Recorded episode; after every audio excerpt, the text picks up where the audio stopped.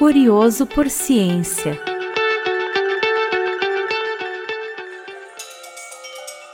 Olá, eu sou Eduardo Nazaré e essa semana no Curioso por Ciência vamos falar sobre uma pesquisa que avaliou diferentes abordagens para o tratamento da criptococose. Essa doença é causada por um tipo de fungo chamado Cryptococcus gat e afeta todo o corpo.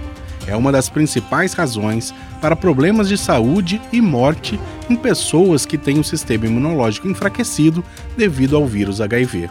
Diante dos desafios associados aos antifúngicos atuais, os pesquisadores buscaram novas abordagens para enfrentar essa infecção.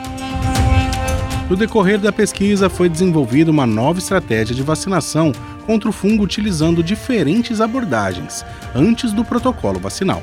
Ou seja, os pesquisadores prepararam o organismo para receber a vacina.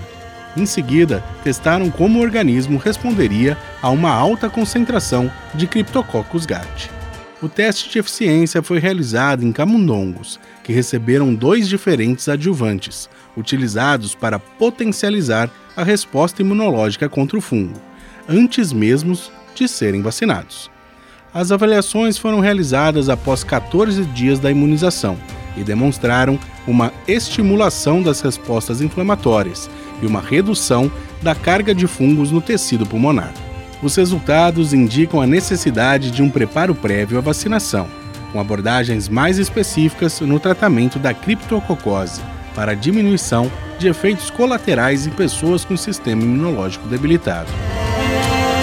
E chegamos ao final de mais uma edição da série que é feita para todo aquele que é curioso por ciência.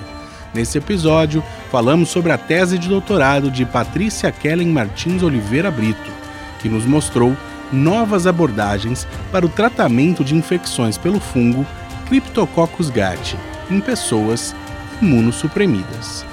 Patrícia defendeu sua tese de doutorado na Faculdade de Medicina da USP em Ribeirão Preto pelo programa de pós-graduação em Biologia Celular e Molecular em 2022, orientada pelo professor Tiago Aparecido da Silva. Espero que você tenha achado interessante e que tenha aprendido algo novo hoje. Se você, assim como eu, é curioso por ciência, não perderá o episódio da semana que vem. Até lá!